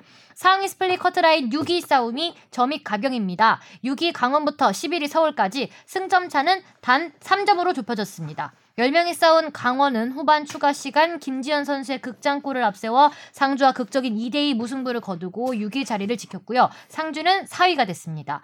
광주는 최하위 인천을 3대1로 완파하고 7경기 만에 승리를 거두고 8위로 뛰어올랐는데요. 엄살라 엄원상 선수가 두 골을 몰아치며 승리를 이끌었습니다. 최용수 감독이 자진 사퇴한 서울은 시즌 첫 풀타임을 뛴 스트라이커 윤주태의 멀티골 활약으로 성남을 2대1로 누르고 12 수원과 승점이 같아졌습니다. 음. 저는 가장 인상적이었던 지난주 가장 인상적이었던 선수가 엄살라. 엄살라. 아, 흠살라. 아니 뭐 하는 거야 도대체. 음. 야 정말 이렇게 종횡무진했죠. 놀라웠습니다. 음. 엄살라. 어 그야말로 발에 모터가 달렸다고 하잖아요. 음, 진짜 빠른 것 같아요. 음. 엄살라가 요새 K리그가 저기 stat 그러니까 기록 데이터 기록을 좀 많이 해서 통계를 보여주거든요. 네. 근데 매 라운드 거의 스프린트 속도나 횟수 이런 거에서 상위권을 많이 차지합니다. 음. 이날 경기에서도 이 아직 이번 주 거는 안 나왔는데 엄원상 선수 통계만 좀 받아봤는데요. 최고 속도 34.5km 달렸습니다. 그 어. 스프린트 속도. 와, 최고, 최고 속도가 속도. 34.5km였는데 이 장면이 어떤 장면이었냐면은 경기를 본 사람들은 알 텐데 빠르다. 후반 막판에 크로스를 헤딩으로 페널티 박스 앞에서 엄, 엄원상 선수가 헤딩으로 걷어냅니다.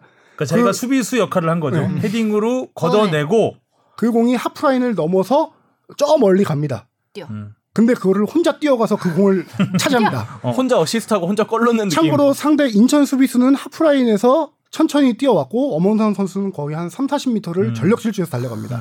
근데 그래서- 후, 후반이면 엄청 어, 체력이 그렇죠. 완전 지쳐. 있는데 그 상황에서 최고 속도를 찍었죠. 34.5km. 야. 근데 젊다. 이 정도면은 젊어서 가능한 거예요. 완전 완전 베스트는 아니고요. 완전 그렇죠. 엄원선 선수의 최고 베스트 정도는 36km 정도는 될 거예요. 36이면은 100m 10초. 와 빠르다 음. 빠르다. 지난 라운드에 35점 몇 킬로 찍었던 걸로 제가 음. 기억을 하거든요. 그래서 최고 속도는 아니었지만 이날 이렇게 스프린트를 한 12회 정도 했고요. 야 12회 스프린트를 이런 속도를 음. 했으면 그니까요. 어, 거의 뭐 진돗개인 줄? 그니, 아니 끝나고 거의 음. 쓰러져야 되는 거 아니에요? 그러니까요. 탈진. 약간 그 동네 축구에서 공만 보고 쫓아다니는 그 느낌이었어요. 근데 정말 가서 공을 따내는 거야. 보통 이제 그런 달리기만 할 줄 아는 게 아니고. 음, 그거 한두 번 하면 지쳐가지고 이제 걸어 다니거든요. 이 선수는. 계속해서 그렇게 동네 축구 하듯이 공만 보고 네. 쫓아다니는데 와 그렇게 해서 공을 따내고 두 골까지 넣었으니까 두골 중에서도 두 번째 골 그건 장면은 혼자 가서 넣은 거잖아요. 역습 상황에서 음. 윌리안이 왼쪽에 뛰고 엄원 선수가 하프라인 뒤에서부터 엄청나게 또 질주를 해갑니다. 어. 야 무슨 약간 오락 보는 것 같았어요. 네. 뒤에서. 따라와 엄살라가 뛰면. 이- 이번에 또 엄은상 선수 보면서 좋았던 거는 이 이번에 시즌 준비할 때도 본인이 했던 말이 이제는 빠르기만 한 선수가 아니라 마무리까지 할 수 있는 기술력이 아, 있는- 좋아졌어요. 네, 근데 확실히 저희 인상에도 그 U20 월드컵 때가 가장 인상 깊잖아요. 그 그냥 빠르기만 한 오른쪽으로 이제 휘저어주는. 육상 선수였죠 그때는 약간 그죠? 우리가 얘기 많이 했잖아요. 음. 워낙 측면 돌파까지는 좋은데 크로스라든가 골 결정력 그 그러니까요. 못 넣는다 이런 얘기했는데 달리기만 한다 그랬거든요 우리 그때. 근데 지금 이제 그런 마무리가 어느 정도 성장. 완성하고 이거를 생각해봤는데 엄원상 선수의 물론 피나는 연습과 경기 출전 경험으로 이거를 많이 보완한 것 같아요. 음. 그래서 따져 보면은 엄원상 선수가 20세 이하 월드컵 출전하기 전까지만 해도 팀에서 주전급은 아니었어요. 아, 당시 지난해 그렇죠. 지난해 K리그에 예. 데뷔해서 20세 이하 월드컵 전에 4경기를 뛰고 단 4경기만 뛰었습니다. 아. 공격 포인트 없었고요. 음. 근데 월드컵 다녀와서 이 선수가 이제 한- 경쟁력을 확인한 박신석 감독이 많이 뛰겨서 월드컵 갔다 온 이후에 12경기를 뜁니다. 아. 네. 음. 6월 말 정도부터 역시 뛰었으니까 경험이 중요해요. 네, 출전 감각이 중요한 거 12경기 뛰어서 두 골을 넣었어요. 음. 근데 제 생각에는 엄원 선수가 박진석 감독에게 그렇게 많이 1대1 레슨을 많이 받는다고 해요. 근데 레슨 받는 것도 있지만 골 결정력은 어느 정도 여-. 그 연습 네. 본인의 연습이거든요. 제 생각에는 엄원 선수가 정말 피나는 연습을 많이 했을 거예요. 그 발목 각도와 슈팅 때리는 타이밍 이런 게 그 음. 공격수들은 주- 특히 엄원상 선수 같은 경우 스피드를 이용해서 들어간 상태에서 몸 밸런스가 많이 깨지거든요. 슈팅할 당시 음, 음. 빨리 몸이. 상체 밸런스 그 무게 중심이 있으면 공이 슈팅이 뜨게 됩니다. 그래서 대부분 상체를 숙이고 슈팅을 해야 깔아친다라는 음. 얘기가 있는데 어떤 상황에서도 슈팅을 할 수 있게 그 연, 연습 발목 각도와 슈팅 각도 연습을 많이 했을 거예요. 진짜 대단하다. 네, 그래서 골 결정력이 확실히 높아졌다라고 보고 올해 지난 시즌 두 경기 두 골 넣었던 선수가 올해 지금 딱 하프 뛰었죠. 올 시즌 네, 하프 세 뛰고도 골. 세골 1도움입니다. 음. 확실하게 골 결정력이 올라갔다는 거는 기록만으로도 맞아요. 나오죠. 그 달리기야 뭐 예전이나 지금이나 두- 어, 똑같이 잘 빠른데 예전에 이제 막 달려가다가 주변에 우당탕탕. 줄 사람이 없거나 하면 당황하는 빛이 약간 음. 약간 스텝이 조금 이렇게 자- 부자연스러워지는 게 있었는데 지금은 당당하게 자기가 다 해결할 해결까지 하려는 음. 그런 모습이 어, 좀 성장하고 있다. 이, 이 정도면 국대로 뽑을 뽑아도 되겠다라는 생각이 연령대에서. 정도로 어, 근데 진짜 잘 달려. 달리는 거 좀 타고나야 된다고. 타고나야죠. 네. 음. 음, 아무튼 굉장히 인상적인 경기였던 것 같고. 또 이번에 올 시즌엔 이제 어린 선수들이 많이 잘하잖아요. 네, 오세훈 네. 선수도 잘하고 선수도 잘하고 그래서. 어, 아주 영 플레이어들이 좀 약간 새바람을 일으키는 것 같습니다. 미래가 네. 밝다. 그리고 또 우리 그 하성룡 기자가 취재 갔다 온 전북 경기 구스타보. 예, 유관중 전북대 경기죠. 예, 관중이 유관중 들어온다고 취재를 갔었는데 우리 구스타보와 바로, 바로. 정말 바로 바로 활약하는 이 음. 돈은 써야 된다. 어, 전북 이맛현 이맛의 현질하지. 바로 이두 선수 들어오면 경기가 바뀌잖아 그냥. 이 맛에 딱, 딱 그겁니다. 네. 제가 이 네. 경기 봤을 때 바로 바뀌었잖아요. 네. 딱 전반 30분에 포항 팔라시오스 선수가 퇴장을 당하죠. 음. 상대 최보경 음. 선수의 얼굴을 가격해서 네. 다이렉트 퇴장을 당하는데 다이렉트 퇴장을 당한 이후에도 음, 경기는 포항이 지배했습니다. 음. 음. 경기 내내 전반 내내 포항이 진짜 잘한 경기였어요. 맞아요, 맞아요. 음. 어. 네. 그리고 오히려 팔라시오스의 퇴장이 이 경기의 변수는 아니었고요. 이 경기의 변수는 후반에 투입된 구스타보와 바로우였습니다. 그래서 정리하자면은 전반 경기는 전북의 전반기 느낌이었고 음, 역시 어, 후반 경기는 구스타보와 바로우가 영입된 이후 전북 최근 잘 나가는 전북이요. 딱 그 경기만 봐도 느껴졌어요. 진짜 공격수가 중요한 것 같아요. 그 심지어 바로 선, 구스타보는 워낙 아 구스타보 그 전에 주중 경기 FA컵에서 9분 만에 네, 해트트릭 해트트릭 했잖아요. 했잖아요. 뭐그 선수가 73분 만에 4골을 넣었고 그러면 18분당 한 골 넣었고요. 생태계를 교란시키고 있어. 예. 이 경기 45분 더해서? 이 경기 45분에서 외래종이네요. 도움을 기록했죠. 배스. 그럼 공격 포인트가 지금 4골에 하나, 다섯 개잖아요. 총 23분당 공격 포인트 하나씩 기록하고 있습니다. 하성룡 기자 그때 그 FA컵 때 서울하고 포항 경기 취재 갔다가 네. 어, 전북 경기 리포트 했잖아요. 어? 그래서 어, 최용수 감독 어, 어, 예. 가슴 찡한 예. 상태에서 구스타보를 네. 리포트 했는. 구스타보 해야지. 구스타보는 참 이름도 별이 다섯 아홉 개야. 구스타보. 와, 축구 잘하게 생겼다니까. 어. 아, 축구 잘하는 별명이- 관상이라고 자꾸 네, 말씀하시더라고요. 구스타 골이에요. 별명이 구스타 골. 어. 어. 그래서 제가 이 선수 인터뷰를 해서 좀 리포트 하기로 했는데, 어, 저는 가장 인상 깊었던 게 서울전에서 그 헤딩골이었어요. 허리를 아. 네. 헤딩골. 찍어 누르는 아, 채공 능력이 어마어마하던데. 최고- 좀 오래 떠 있어. 네. 떠서 생각하는 약간. 이 선수 제가 질문에 서전트를 물어봤어요. 음. 얼마 되냐 그랬더니 재본 적이 없어서 모르겠다. 음. 하지만 나도 내가 점프력이 강점인 걸 안다. 음. 아. 자기도 뛰고 놀라는 거야. 내가 네. 이만큼 뛴다고 네. 이러면서. 그리고 FA컵에서 발로 넣은 게 너무 기쁘다. 왜 그러냐 했더니 사람들이 자기가 인상이 너무 서울전에서 강했으니까 그리고 다행이네. 이전에도 헤딩이 유명한 선수라고 알려져 아. 있으니까 헤딩만 있는 줄 알았는데 나 발도 잘 넣는다 이걸 알릴 수 있어서 아. 너무 기분이 좋았다라는 이 선수는 그러니까 보통은 공이 오는 타이밍에 맞춰서 뛰잖아요. 떠 있어. 떠서 타이밍을 맞아, 맞추더라고. 떠서. 떠서 줄. 어 떠서 생각하는 그런 느낌이 좀 각도 들어서 조절하는 어, 놀라움을 금치 못했고 또 약간 이 선수 스타일 보면서 약간 예전에 우리가 저희 제가 라떼 했던 샤샤 음. 샤샤. 샤샤 골 냄새 잘 맞는 그 샤샤의 플레이 같다. 근데 골 그러니까 냄새 진짜 잘 맡아. 그렇게 막 그 휘젓는 스타일은 네. 아닌데 골을 넣어야 될 곳에 있어. 음, 음, 어, 음. 그리고 다 슛이 웬만하면 다 골문을 향해. 음. 이 그런 스타일.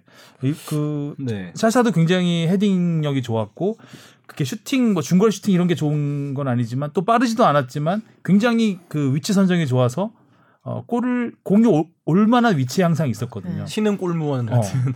그러니까 구스타보도 뭐 골을 보면 헤딩 골이야 와 소리가 났지만 발로 넣은 골들은 정말 다 타이밍이잖아요. 네, 그렇죠. 문 앞에 네. 있어 그냥. 네, 다 타이밍이에요. 위치 선정 능력과 어. 순간 스피드를 이용한 거죠. 순간 스피드는 구스타보가 제일 빨랐다면서요. 어, 아, 이 선수가 대단한 게 빨라요? 100, 아니, 바로우가 아니라 아까 엄원상보다도 빨랐어요. 아. 이 선수가 189cm의 장신 공격수인데요. 보통 하면은 키 크면 느리다라는 편견이 있는데 이 선수는 스피드까지 빠른 게 음. 그 13라운드 기준이요.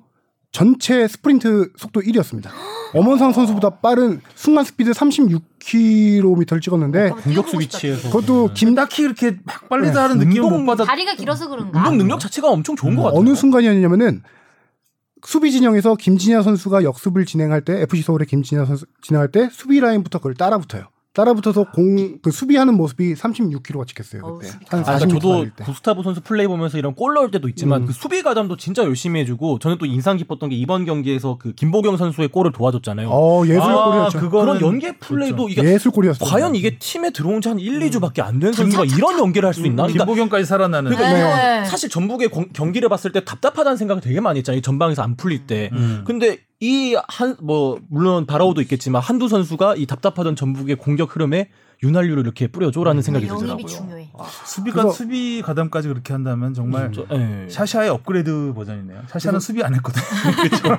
취재한 걸 좀 더 털자면은 얼마 어 전북이 진짜 공을 들인 영입이었어요 이번에 또 돈도 많이 냈고 구스타보 바로 선수 영입을 했잖아요. 두 선수를 바로 즉시 투입하기 위해서 어떻게 했냐? 자가격리하는 아파트에다가 미리 운동 시설을 다 설치했어요. 자가격리하면서 충분히 몸다 어, 끌어올려라. 왜 이렇게 잘하나 했어. 어. 그래서 런닝하고 선수들이 웨이트를 다 다닌 다음에 거기 또 브라질 출신의 피지컬 코치가 있습니다. 지오바니 코치라고 있는데 프로그램을 줘가지고 음. 몸을 만들게 해서 자가격리 끝나자마자 경기 투입될 수 아, 몸이 있는 완전 만들어 네. 그니 그래서 저는 근데 어떡해. 무서운 건 100%가 아직 아니래요. 아닌데 그래서 후반에만 둘 다 교체해서 투입되고 있는 거예요. 아닌데 그 네. 정도면은 어 생태계 교란이야.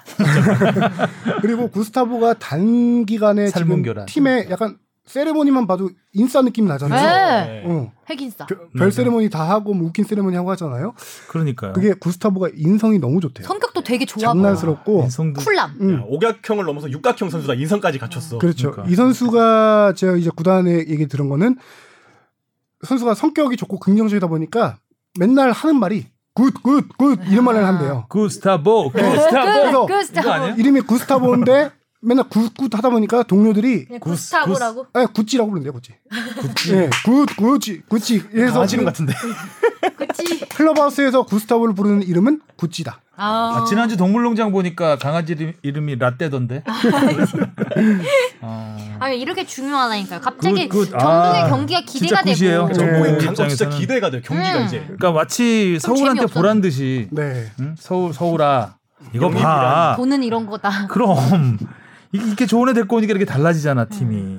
그러니까 이런 거 보면 또 기성용 선수가 바로 경기에 못 뛰는 게 아쉬워요. 그게 바로 투입할 수 있는 사람을 영입. 그리고 또 이청용 선수도 그 울산 가서 이렇게 잘하는 거 네. 보면 서울 팬들은 정말 아플 거예요 많이 많이 아플 것 같아요. 서울 팀에겐 한 해가 참. 아그 최용수 감독이 그만둔 다음 날 하성룡 기자가 전화했다고 했는데 기성용 선수도 전화를 했대요. 음. 그 성룡이 두 명이 전화를 한 거죠. 아, 성룡이 성룡이 두 명의 전화를 받고 아무래도 이제 기성용 선수는 감독님 왜 그러셨어요? 뭐 이런 얘기를 했겠죠.